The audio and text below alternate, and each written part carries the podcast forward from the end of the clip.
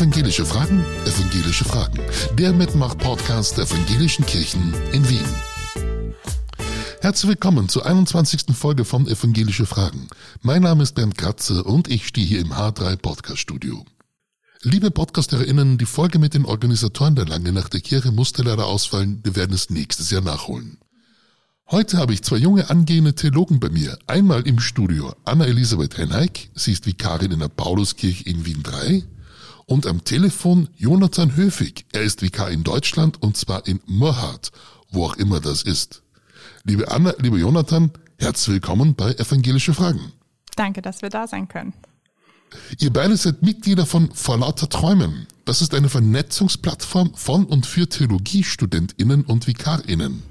Ihr beschäftigt euch mit der Zukunft der Kirche und dem Pfarrberuf, eure Träume und Vorstellungen, aber auch mit euren Ängsten. Sehr spannend, ich habe für euch zwanzig Fragen und ich bin schon sehr gespannt auf die Antworten. Alles klar? Ja. Gut, dann fangen wir an.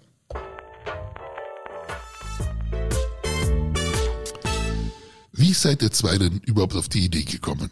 Ähm, ja, es hat eine Gruppe von Studentinnen äh, in Tübingen, damit hat es gestartet. Wir haben gemerkt, wir müssen uns als junge Theologinnen mal so ein bisschen damit auseinandersetzen, äh, dass wir bald PfarrerInnen sind.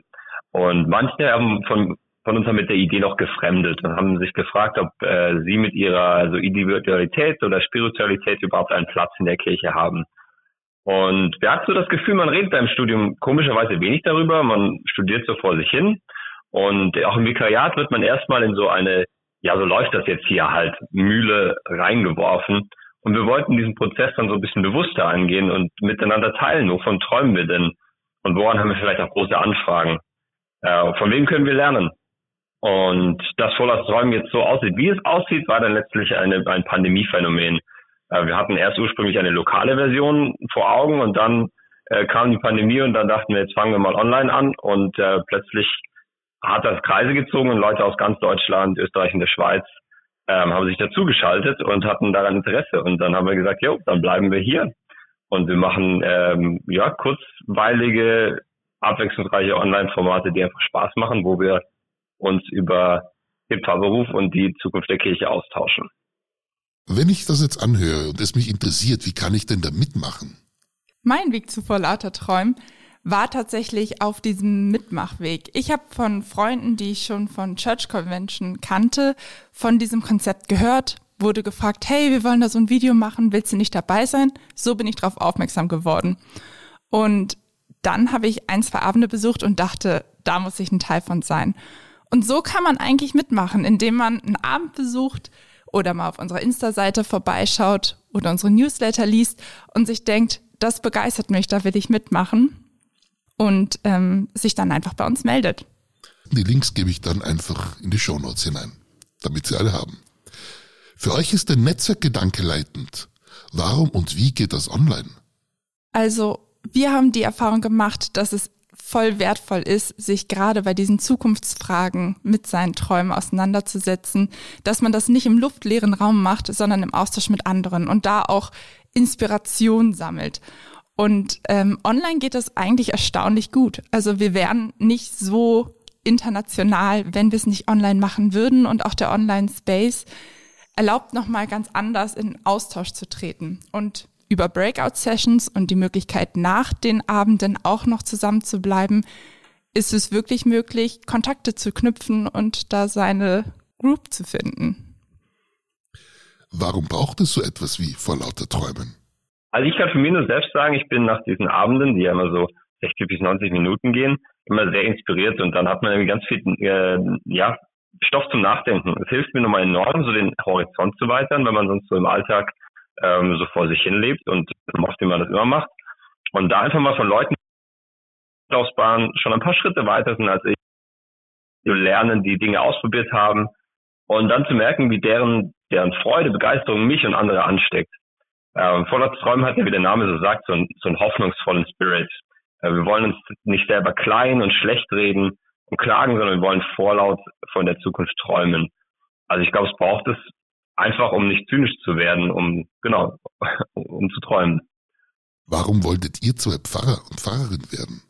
Für mich war das so, dass ich ab der Konfirmation eigentlich immer in der Jugendarbeit aktiv war und als es dann beim Abi darum ging, wie geht es eigentlich zukunftsmäßig weiter, habe ich gemerkt, die Kirche ist eigentlich der Ort, wo ich am besten meine Gaben und meine Talente und was mich begeistert einbringen kann. Und im Laufe des Studiums habe ich dann gemerkt, ich bin auf dem richtigen Weg und jetzt im Vikariat erst recht, mit den Leuten gemeinsam unterwegs zu sein und ja, sich einbringen zu können, das macht mir einfach viel Freude.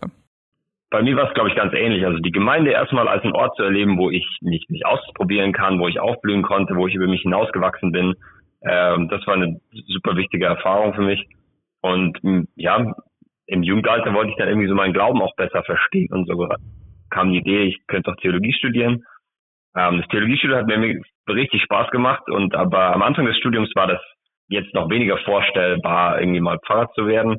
Berufsziel, das so mit der Zeit so ein bisschen in mir gereift ist.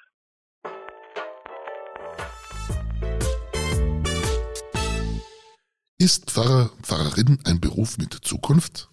Ich war jetzt im Vikariat für zwei Monate ähm, in einem Berufsfeld außerhalb der Kirche. Das gehört zu dieser Ausbildung, dass man nochmal über den Tellerrand hinausschaut. Und da habe ich eigentlich erst gemerkt, was der Pfarrberuf alles für Vorteile hat. Also so, ja, man, eigentlich klingt das recht selbstverständlich, so wenn man an den Pfarrer denkt, wie er so lebt, und an die Pfarrerin. Ich bin mein eigener Chef, ich habe flexible Arbeitszeiten, ich kann im Homeoffice arbeiten, ich bin gleichzeitig oft unterwegs und sitze nicht nur am Schreibtisch. Und ich mache oft die Erfahrung, dass meine individuellen Stärken und Ideen so den entscheidenden Unterschied machen. Ich meine, klar gibt es eine Menge Herausforderungen im Pfarrberuf, aber ich habe schon den Eindruck, dass das Pfarramt objektiv ein attraktiver Berufsstand ist. Also als ich Abi gemacht habe, hab, da, da hat man immer gesagt, die jungen Leute, die wollen, die wollen nicht nur einen nine to five Job, die wollen Arbeit, die sie mit Sinn erfüllt. Ich habe das Gefühl, heute ist es ein bisschen anders, da sagt man immer, die jungen Leute, die wollen maximal nine to five Jobs, am liebsten noch weniger arbeiten. Ähm, aber es ist sicher, es ist ein Job, der, der einfach einen mit Sinn erfüllt. Ähm, und vielleicht wird sich zeigen, dass dann Teilzeit im Pfarramt die the best of both worlds ist. Ja, aber ich glaube schon, es noch ein, äh, steckt noch einige Zukunft in dem Beruf. Welche Ängste habt ihr, wenn ihr an euren Berufswunsch denkt? Naja, Ängste ist jetzt natürlich ein hartes Wort. Aber ich finde schon diese Tendenz, die sich abzeichnet, dass man mehr Verwaltungsarbeit hat und das aber dann natürlich auch ein bisschen zu Kosten des Kontaktes mit den Menschen zu Ort kommt. Das ist schon was, was mir ein bisschen Sorgen bereitet, weil es auch was ist, was mich sehr motiviert hat, was den Beruf angeht. Und dann ist natürlich irgendwie immer die Spannung zwischen für etwas Leidenschaft haben und für etwas brennen und ja, wirklich auch sich voll für die Kirche einsetzen und dann aber auch die Sorge, nicht auszubrennen und auch das richtige Maß an Selbstfürsorge zu haben. Was wird das Schwierigste im Pfarrberuf werden? Zu unterschiedlichen Zeiten ist Unterschiedliches äh, schwierig. Am Anfang, wenn man so in den Beruf einsteigt, ja, ist man mit viel Verwaltung auch konfrontiert, was man irgendwie dann herausfordernd findet. Da habe ich den Eindruck, das ist dann aber auch irgendwann handelbar. Ich finde eher herausfordernd, dass es so vieles gibt, was man nicht handeln oder managen kann, ähm, wo man so einfach spontan reagieren muss, wo man viel improvisieren muss, weil man wenig nach Schema F machen kann. Ähm, dass man immer wieder so on the edge of the unknown äh, so balanciert, sei das irgendwo in, in Taufgesprächen, in Trauergesprächen, ähm, in, in, oder in der Kontext von Leitung. Da braucht man, glaube ich, einfach viel, viel, ja, Spontanität und äh, Improvisationsgabe. Ja, für mich ist gerade dieser Leitungsgedanke, glaube ich, das, wo ich am meisten Respekt habe. Diese Balance zwischen Tradition und Zukunft und diesem Bild von partizipativer Kirche, wo alle sich beteiligen können und gleichzeitig auch Fürsorge für seine Ehrenamtlichen haben, sodass die nicht komplett überlastet sind. Das, denke ich, ist so die Balance, die den Beruf auch schwierig macht. Ist Burnout und Pfarramt ein Thema? Ja, schon. Wir haben dazu mal einen Abend gemacht mit Dagmar Krejczek, die leitet das Haus Respiratio für Burnout, also Pfarrerinnen und Pfarrer im Burnout. Und ähm, die hat uns da einige Tipps mit auf den Weg gegeben. Und was ich ganz spannend fand, war dieses Bild einer mittelalterlichen Stadt. Und solange es dem Brunnen gut geht, ist die Stadt nicht einnehmbar. Und dieses Bild, dass wir praktisch unsere Quelle, da wo wir unser Wasser des Lebens schöpfen, also unsere Beziehung zu Gott gut halten und dass wir dann auch vielem Stress begegnen können. Das hat mich sehr angesprochen, aber auch die Zusage, Man muss nicht zu hundert Prozent resilient sein, sondern es reicht vollkommen, ausreichend resilient zu sein. Und in meinem persönlichen Leben versuche ich immer, jeden Tag was Schönes zu machen, um einfach auch Stress zu begegnen. Wie würdet ihr zwei am liebsten einen Gottesdienst feiern? Naja, also dieser Konjunktiv, wir feiern ja schon Gottesdienst als Vikarin und Vikar. Aber ähm, ich merke immer, ich finde Gottesdienste toll, wo es kreativ ist, wo es fröhlich ist, wo die Leute das nach dem Gottesdienst rausgehen und sagen, da ist was passiert, was mich irgendwie berührt hat. Und beschäftigen tut mich gerade die Frage auch, wie kann man Gottesdienste partizipativer machen, dass ich nicht diejenige bin, die von vorne den Marsch angibt und die Gemeinde nur da sitzt, sondern wir wirklich gemeinsam als Gemeinschaft feiern. Ja, da kann ich gerade anknüpfen. Ich merke das auch gerade, wie sehr die Gemeinde eigentlich den Gottesdienst zum Gottesdienst macht. Und dass man das merkt, wenn sich eine Gemeinde einen Gottesdienst zu eigen macht. Also wenn sie nicht als Zuhörerin in der einer One-Man-Show da drin ist, sondern äh, wenn man, das liebe ich eigentlich, wenn man so eintaucht in eine betende Gemeinde, in eine singende Gemeinde. Ähm, und ja, als kleiner Werbeblock in eigener Sache. Am sechsten Juli um neunzehn Uhr dreißig geht es bei uns äh, bei Vorlauter Träumen um Gottesdienste, um feedback-orientierte Gottesdienste.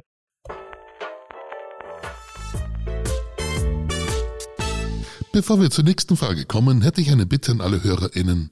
Damit wir bekannter werden, brauchen wir Likes und Kommentare. Ein Podcast mit vielen Likes, Bewertungen, Kommentaren wird vorgereiht und anderen Menschen angeboten.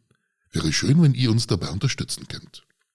In unserer nächsten Ausgabe sprechen wir über das Lektorenamt und dann laden wir uns ein paar junge Menschen ein und fragen nach, wie es ist, wenn man sie als junger Erwachsener in die Kirche einbringt.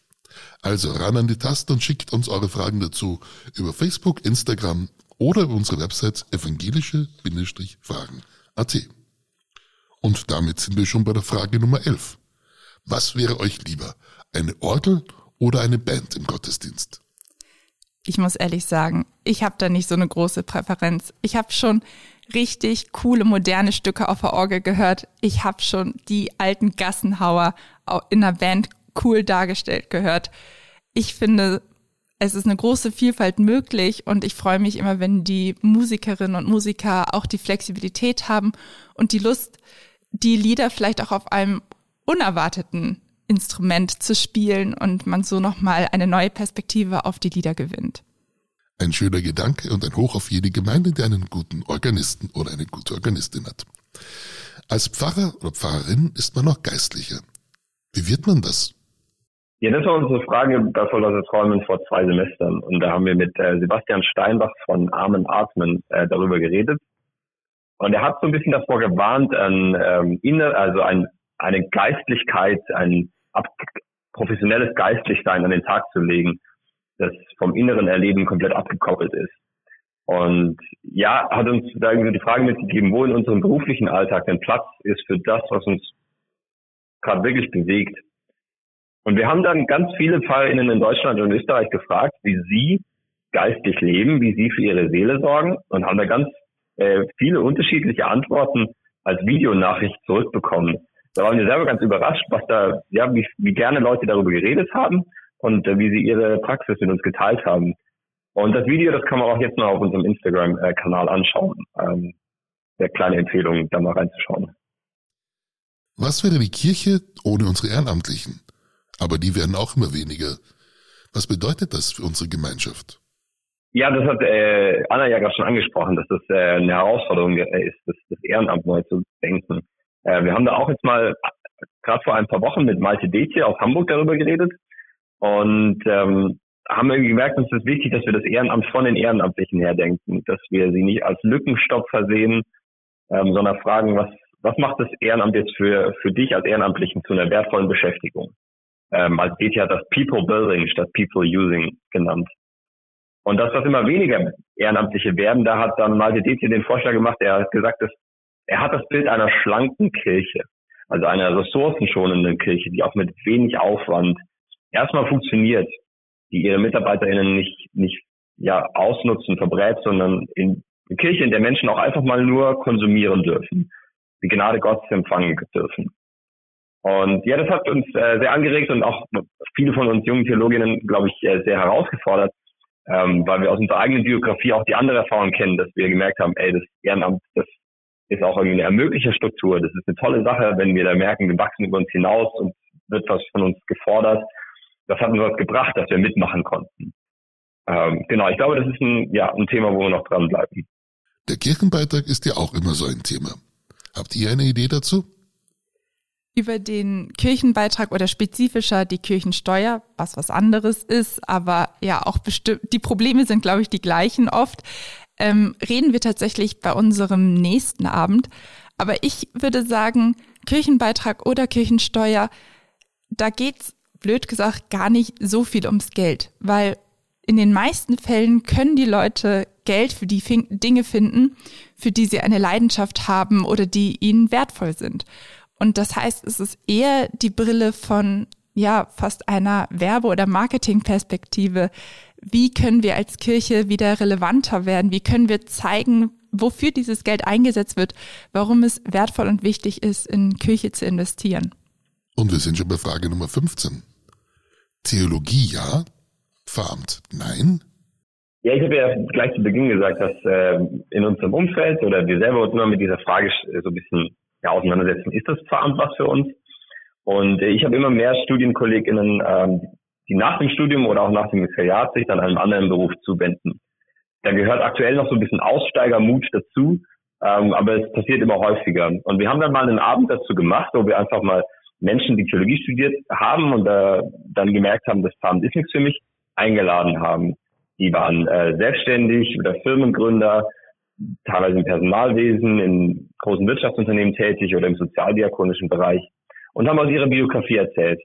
Und ja, das war ein sehr anregender Abend und ich finde es natürlich schade, wenn ich Leute, die ich gerne als Kollegin hätte, dann als direkte Kollegin hätte, das jetzt nicht mehr ist, aber gleichzeitig kann man auch umgekehrt mal sagen, das heißt ja eigentlich auch Leute, die ins Veramt gehen, die machen das freiwillig, die machen das, weil sie das wollen.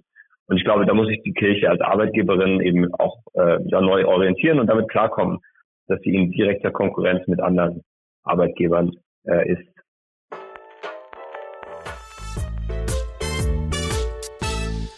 Martin Luther hat dem Volk aufs Maul geschaut. Wissen wir noch, was unser Volk zwanzig dreiundzwanzig braucht? Ich glaube, da braucht man gar nicht so eine große Hierarchie aufzumachen, denn trotz sinkender Zahlen sitzt das Volk oder auf jeden Fall bestimmte Milieus des Volks ja bei uns in der Kirche, sind Mitglieder und engagieren sich. Und diese Leute sind Expertinnen und Experten für ihr Leben und wissen, was sie brauchen und können das von der Kirche einfordern. Die andere Frage ist, wie können wir Leute erreichen, die wir noch nicht erreichen? Und ich glaube, da ist eine der Probleme, dass die Kirche oft dieses Label von altmodisch hat und dass die Leute sich keine Antworten mehr von der Kirche erwarten und dafür eher auf dem freien Markt der Möglichkeiten der Spiritualität sich Antworten suchen und ähm, sich, dass die Kirche sich als Mitbewerberin auf diesem Markt positionieren muss und entsprechend Werbekampagnen machen muss. Ähm, aber an sich, glaube ich, könnten wir schon ganz gute Ahnung haben, was das Volk braucht. Sind wir zu wenig experimentierfreudig? Haben wir Angst vorm Scheitern? Ich weiß nicht genau. Ich glaube, es wird ja nicht in den U S A ausgestrahlt, deswegen kann ich das Wort sagen. Wir haben mal eine Kirchen-Fuck-Up-Night veranstaltet und haben ähm, Leute eingeladen, die davon erzählt haben, wie sie gescheitert sind. Ähm, genau, Leute, die in der in, in Kirche oder in, in kirchlichen Kreisen gearbeitet haben. Und da haben wir bei diesem Abend viel darüber gelernt, dass es darauf ankommt, wie wir über das Scheitern reden. Ähm, erstmal, dass wir überhaupt darüber reden und ähm, dann ist die Frage, reden wir darüber als etwas, was eigentlich nicht passieren darf, das Scheitern im, sag ich mal, Gottes Plan nicht vorkommt, oder reden wir so darüber, dass es einem leicht fällt äh, zu scheitern, weil wir gnädig auf unser Leben schauen und gnädig auf unsere Berufung und äh, den Weg, den unser Leben nimmt. Ähm, und ich glaube eigentlich schon, ja, wenn wir nicht so ein, also das nicht so tabuisiert hätten, nicht so eine Angst vorm Scheitern hätten, dann würden wir mehr oder leichter experimentieren und ausprobieren. Und könnten dabei vielleicht Formen von Kirche entdecken, von denen wir jetzt noch gar keine Ahnung haben. Und gleichzeitig passiert es ja immer wieder, sowohl aus dieser Fresh-X-Bewegung als auch ganz konkret kann ich das in meinem Vikariat erfahren, wo wir in meiner Gemeinde jetzt die Gottesdienstzeit in der Pauluskirche auf siebzehn Uhr umstellen. Ein großes Experiment, was für mich voll das Privileg ist, da in der ersten Reihe mitzusitzen und das zu beobachten und zu gestalten. Was würdet ihr zwei an der Kirchenstruktur am liebsten gleich ändern? Für mich ist ein Thema Hierarchien abbauen und mehr transparent für die Leute, die Kirchenmitglieder sind, aber auch für die Leute, die für die Kirche arbeiten, herzustellen. Das ist eine Sache, die ich sofort ändern würde. Wie schaut eurer Meinung nach die Kirche in zwanzig Jahren aus? Ich musste dabei äh, jetzt gerade an einen Vortrag denken, den äh, Benjamin Schließer, der ganz zu Beginn von unserer äh, Reise auf Vorlauter Träumen mal zu Gast war, gehalten hat, mit dem Titel äh, Fresh-X braucht First-X.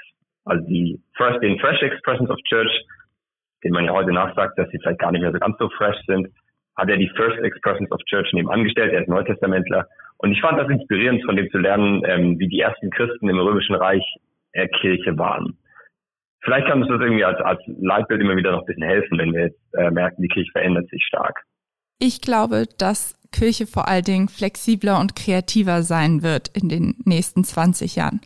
Aber ich glaube auch, dass manche Dinge sich nicht ändern und dass im Zentrum immer noch Gottes Weg mit seinen Menschen stehen wird. Denn es ist letztlich Jesu Kirche. Und wovon träumt ihr zwei?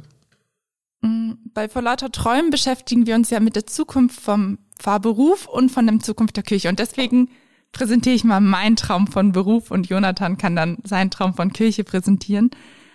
Mein Traum vom Pfarrberuf ist, dass er nah an den Menschen ist und dass durch meine Arbeit auch Menschen immer wieder merken, dass die Kirche ein Platz für ihre Träume ist und ähm, dass man da fröhlich und kreativ miteinander unterwegs sein kann und immer wieder neu und auf neue Weisen die frohe Botschaft verkündigen kann. Und je familienfreundlicher er wird, desto besser. Ja, ich habe gleich auch schon mal gesagt, dass bei mir irgendwie diese Entscheidung zum Pfarrberuf irgendwie auch wichtig war, die, die Kirchengemeinde als einen, einen Ort, äh, der mir gut tut, zu erleben. Und deswegen, wenn ich jetzt, ja, ich, ich von Kirche träume, dann habe ich jetzt deswegen wahrscheinlich einfach schon mal die Kirchengemeinde vor Ort, auch wenn die Kirche noch viele andere Formen und äh, Aufgaben hat. Aber wenn ich von der Kirchengemeinde träume, dann habe ich ja wie einen Ort vor Augen, an dem, an dem Freude herrscht, äh, wo Menschen unter fröhlichen Vorzeichen zusammenkommen. Ähm, ja, irgendwie träume ich davon, dass die, dass die Osterfreude aus der Kirchengemeinde so in den Ort hineinschwappt. Ja, und das war's auch schon wieder. Liebe Anna, liebe Jonathan, danke für euer Kommen und für eure spannenden Ansichten und Ansätze. Ich wünsche euch beiden, dass viele eurer Träume und Ideen in Erfüllung gehen und bin gespannt, was ihr noch alles so auf die Beine stellt. Euch, liebe Hörerinnen und Hörer, danke ich fürs Zuhören und ich darf euch bitten, empfehlt uns weiter. Auch freuen wir uns über eine positive Bewertung. Und zum Schluss darf ich noch um ein Segenswort bitten. Ja, ich habe äh, aus diesem ähm, aus der Reihe Armen Atmen, die ich erwähnt habe, ein Mittagsgebet ähm, ausgewählt. Genau, das ich jetzt beten möchte. Zu dir, Herr, erhebe ich meinen Blick. Auf dich setze ich meine Hoffnung. Führe fort, was ich begonnen habe. Umfange, was misslungen ist. Und lass mein Tagwerk gelingen. Den Menschen zum Segen und dir zur Ehre. Amen.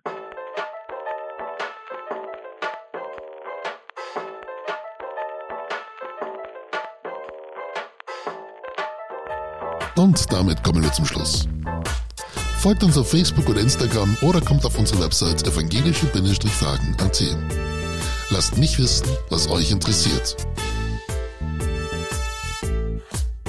Ich freue mich über eure Nachrichten.